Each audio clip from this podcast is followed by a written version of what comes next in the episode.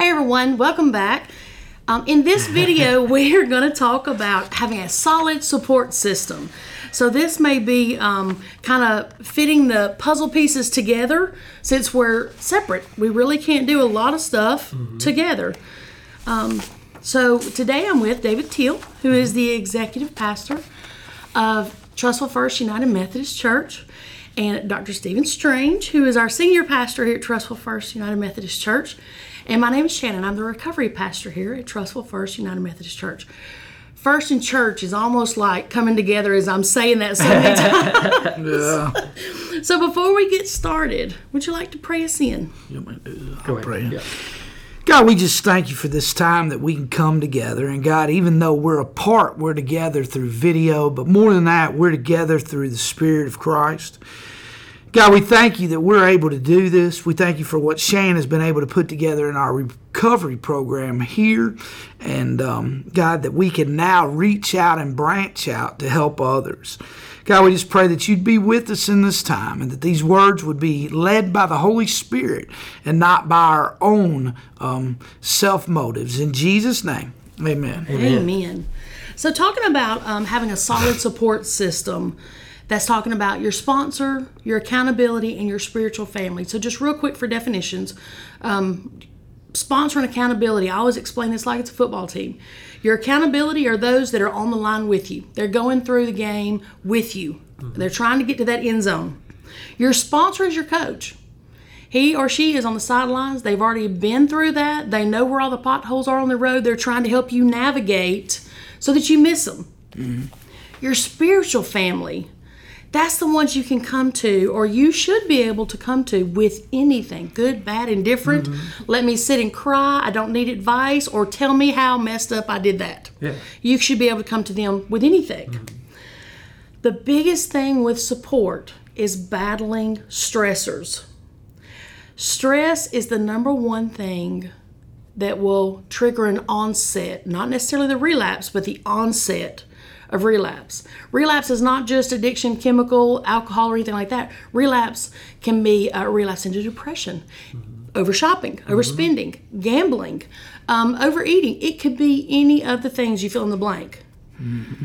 If you can narrow down to where the stress got too much, mm. it was too high that usually is how you can start seeing the pattern that leads to a downfall. So, as human beings, we need each other so much in our walk, not only just to walk with each other, but to grow, to learn from each other, to go through mistakes together, to laugh, to cry, all of it.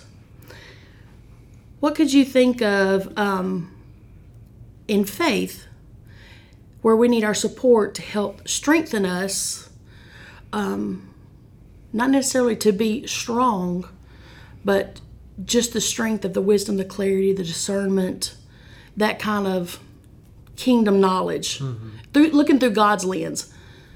Um, what is it that you could think of that would um, give us that strength to kind of do self evaluation, to know where we needed to say, hey, I, I need help, or I need to talk to somebody, or maybe have an extra set of eyes on what I've just experienced. I think one of the things that we do, and, and so often we pray to God for things that we want. Mm-hmm. Um, and my kids get mad at me all the time. You've heard me say this in sermons before that I pray that they get caught doing things.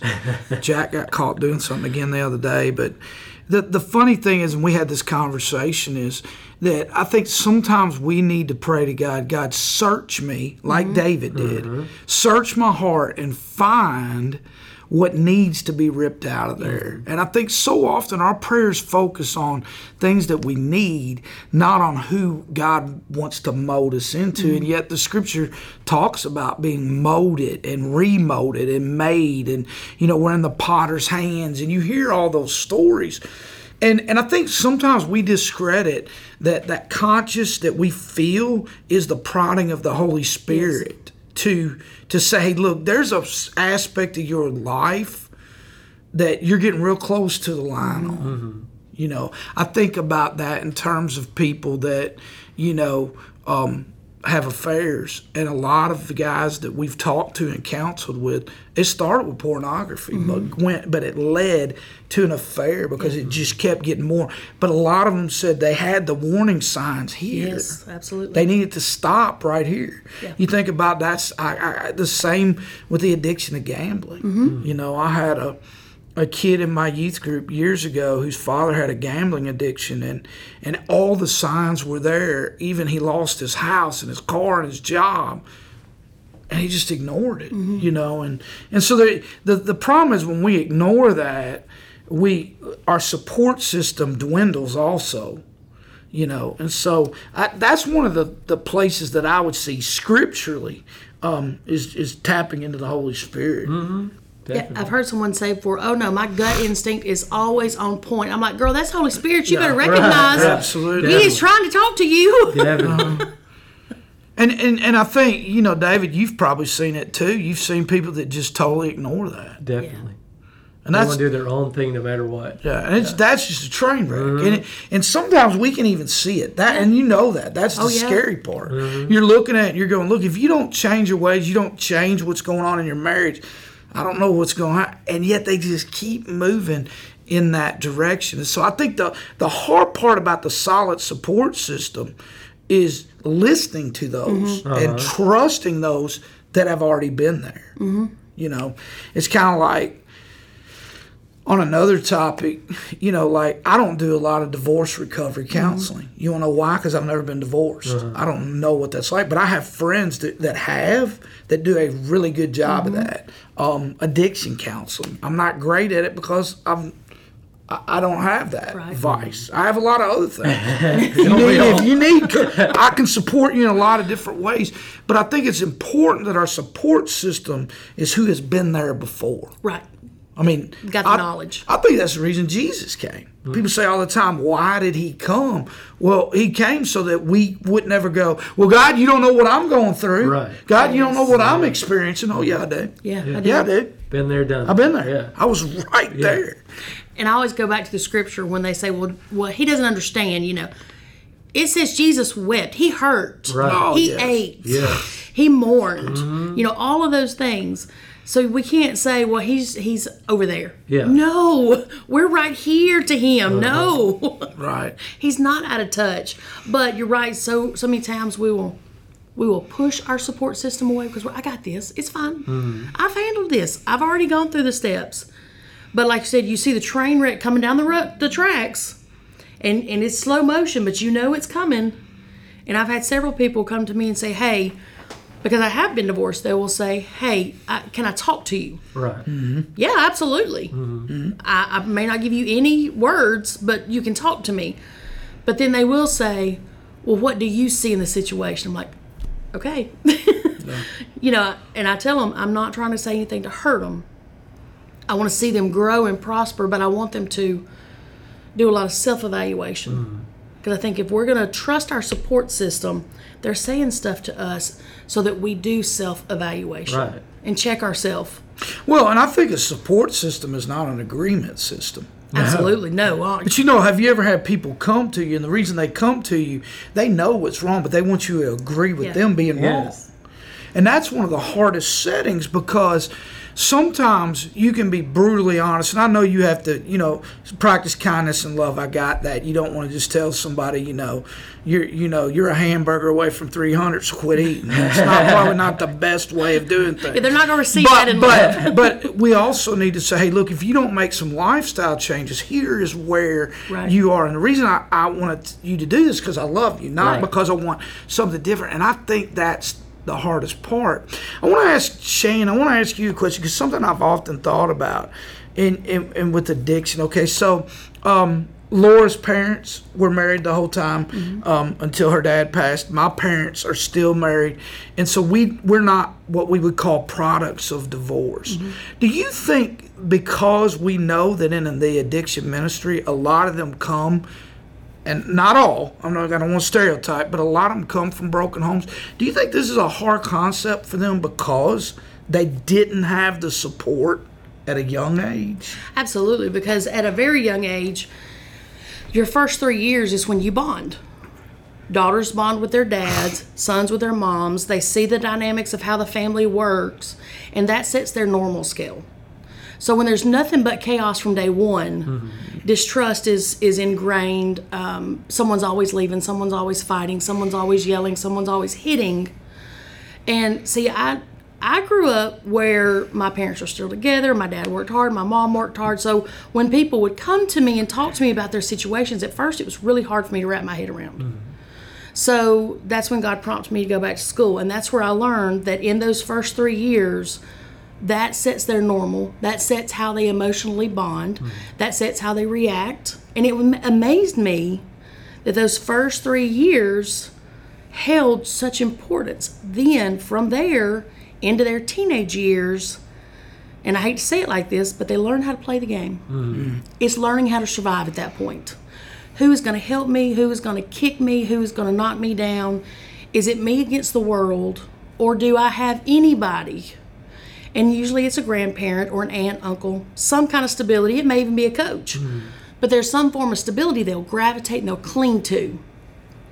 When that relationship is severed for whatever reason, then the disruption that comes in, the chaos that comes in, they don't have the foundational life skills to cope with that. Right. That goes back to those first three years. Mm-hmm. And so they look for something to numb the pain. Wow. And then the chemical and alcohol, that's just a chemical band aid. The wound is still there. Um, and so that's why my heart will always belong to a recovery ministry because the wound is still there. We have so many people walking around with a smile on their face, but they ache so hard inside. They cry so hard inside because they really feel like they can't trust anyone, Right. not even Jesus. And many of them will not even set foot in the church because they grew up hearing about the hypocritical church. Hmm. They don't know any different. They don't know that in all these cities, in in one city, you could have up to ten very healthy, alive churches making a difference. But they've had that ingrained in them from such a young age that they run from it. Then they come into a recovery program, and they see that that in a, a 12-step recovery program, whether it's AA, CR, NA, HA, all the different groups, the first thing they find is unity. There's a hmm. commonality. They're not the only one out there because they really do feel like that. So then they get into fellowship and they, they start sharing stories and they start bonding, and that's a whole new thing for them, and it's scary. And then from there, they will trust well, how do you handle this? How do you handle that? And they start watching people. And so it's many times in their late 20s or even early 30s before they even learn life coping skills. Mm-hmm.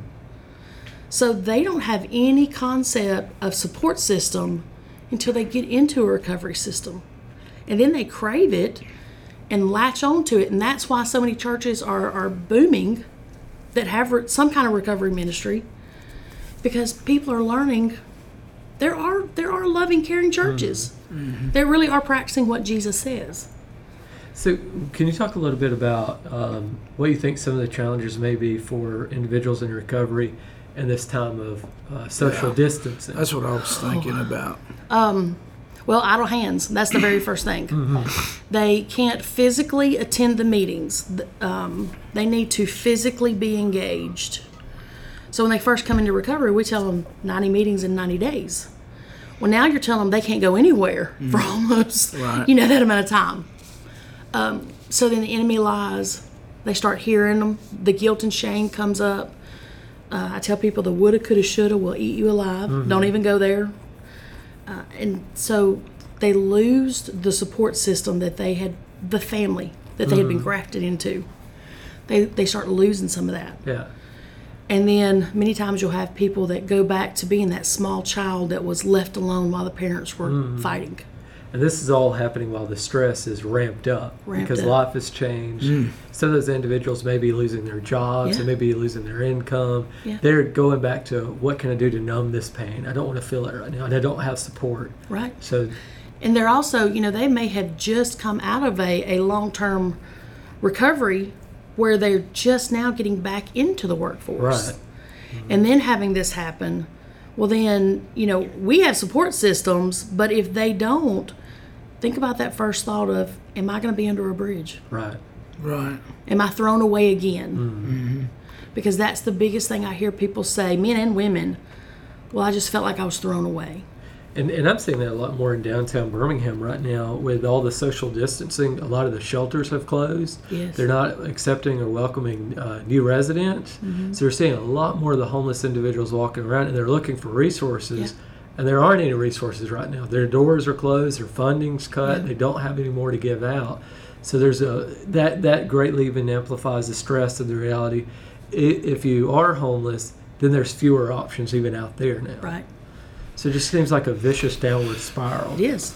Yeah, I was looking at today, and I don't know if it was Neil that put it on there or someone else, and I think it may have even been two different articles that were talking about uh, people relapsing because uh, of one of the things that they had to do is sometimes it forced them to have to go back to the playgrounds that they had come from.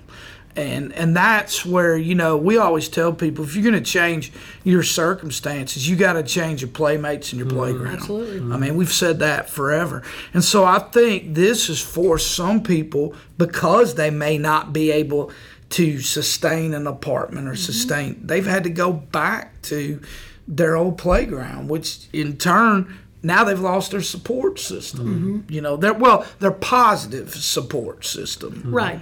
Oh yeah, because idle hands. I tell everybody, the devil welcomes you with open arms. Uh huh. Definitely. I mean, supply and demand. He has an un- unlimited supply of mm-hmm. what the flesh demands. So that's very, very scary. But like you said, some of them that's the only option they have, or they think they have. And when you um, get to that point, they've lost the accountability.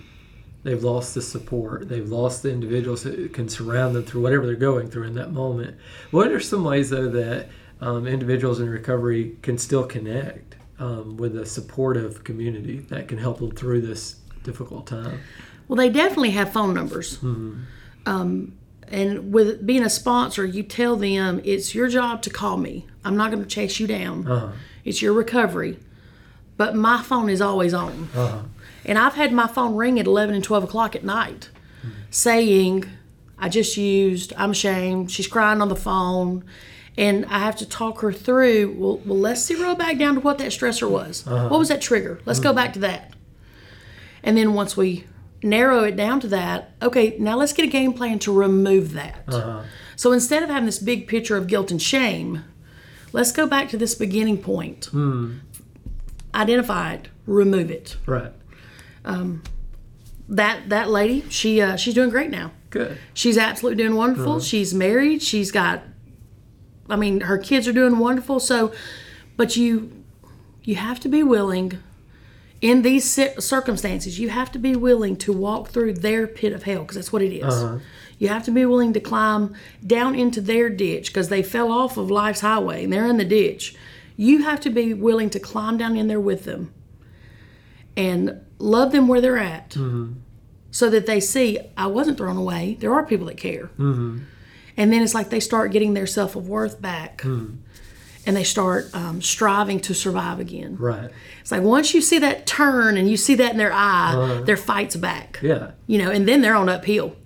They're ready to face the world. And they're not really any different than anyone else. Even if you're not. not in recovery, you still have slip ups in all sorts of areas Absolutely. of life. Like with um, our health insurance, uh, we have a health coach that'll call us Mm-hmm. about once a quarter and they'll check in with us like, how are you doing with your diet? How's your weight? How's your blood pressure? They'll ask you all these questions. And then, and then as you're talking through it and you realize, probably not eating as healthy as I need to. Right. They're encouraging, hey, you probably need to kind of scale that back or pick some healthier Mm-hmm. items you could eat. And um, during this whole uh, social isolation thing, uh, we've had a habit of picking up extra cookies from the grocery store. Yes. And when they're there and then you're at home all day, you're going to get into them because you're bored and everything else. And so you've slipped up. Just like individuals in recovery, they've slipped up. So what can you do? Well, the next time you go to the store, don't buy the cookies. Mm-hmm. Right. Buy an apple, buy some fruit, buy something that's better for you. And then the next time when you're getting bored or whatever, you don't even have that resource to go to. Mm-hmm. You only have the healthy option. Yeah, you you have to discipline yourself. Also, you absolutely do. It's n- you can't rely on someone else um, for your recovery Right. because they're not inside your head with your emotions and ev- and all the thoughts. Yeah. like the health coach can't live with you every No. day. Yeah, yeah. You got to make it on your own. You you have to you have to span that out, bridge that out. Uh-huh. Um, but I think the biggest thing is we're not alone. even though we may feel like it. Right. We're not. We do have people we can reach out to. Um, we do have people that we can call, text. Um, there were a couple moms last week that they went through the drive-through at, at one of the fast food restaurants, and then they parked their cars. I think it was two or three spaces apart, so their kids could sit on the tailgates, but they can physically see each other. The kids were like driving them nuts. So they're like, "Yes, we will go see them." But it's like once they saw them, they were good. Uh huh. We all have that calming factor. Definitely. Uh, we just have to recognize who it is, what it is, and then work through whatever the triggers are that's that helps the stress amplify up. So in this time of isolation, the church is always there. What are different ways they could reach out if they wanted to um, just have some talks, counseling, anything like that? What's some ways they can reach out? You mean the church reach out to others, Or them if uh, they're needing. reach in? Well, I think one of the ways is to, you know to contact you know people that you had put in different positions for celebrate recovery. Um, you know, we've gotten some different people have texted us, people have called us on when we were doing a live stream of something to put a prayer concern or put something in there. Um, you know, and I think, uh, as always, you know, the, the, the accountability starts with on both sides someone saying hey i need prayer and somebody else saying well i'm gonna i'm really gonna pray about that. Not just not just a hey and because what they're praying for is for a way for that person to find the way that they need. And and you know so i think those are some ways david. Yeah, I think you, you kind of named most of them, like uh, Facebook, text, call, email. Mm-hmm. Um, and there's all different ways you can reach out and let us know. Even if you can't even get the words out, write a letter, send Yeah. it to the church. We'll we'll reach out to you. And and certainly we begin with prayer, but we also begin trying to talk through what's going on. Uh, why is it impacting you the way it's impacting you, and what are some steps that you can take to um, kind of right the ship or go in a more positive direction? I think the, the, the other part is the further out we get with this, the more issues you're going to see. And the reason being because people are losing jobs and, and you've got other stuff uh, that are factors, you know, not just economy factors. But I think it's like you said, at what point do people go, I'm just tired, you know? Um, and that's so I think those are different ways that we can read and then hopefully before long we can be back together. Now I still don't know what that looks like. I don't know what the limiting people are going to be. Mm-hmm. My hope would be with, you know, especially with recoveries and stuff that maybe they could get some of them back and they do limit. Maybe the meeting only has so many, you just may have to have more meetings. I don't you know, I don't know what that looks mm-hmm. like. Yeah. So the biggest thing is when finding your your unity, first you need to do some self evaluation. Where are you at physically, mentally, emotionally, and spiritually? Write it down. Take mm-hmm. take daily mm-hmm. notes. Write it down.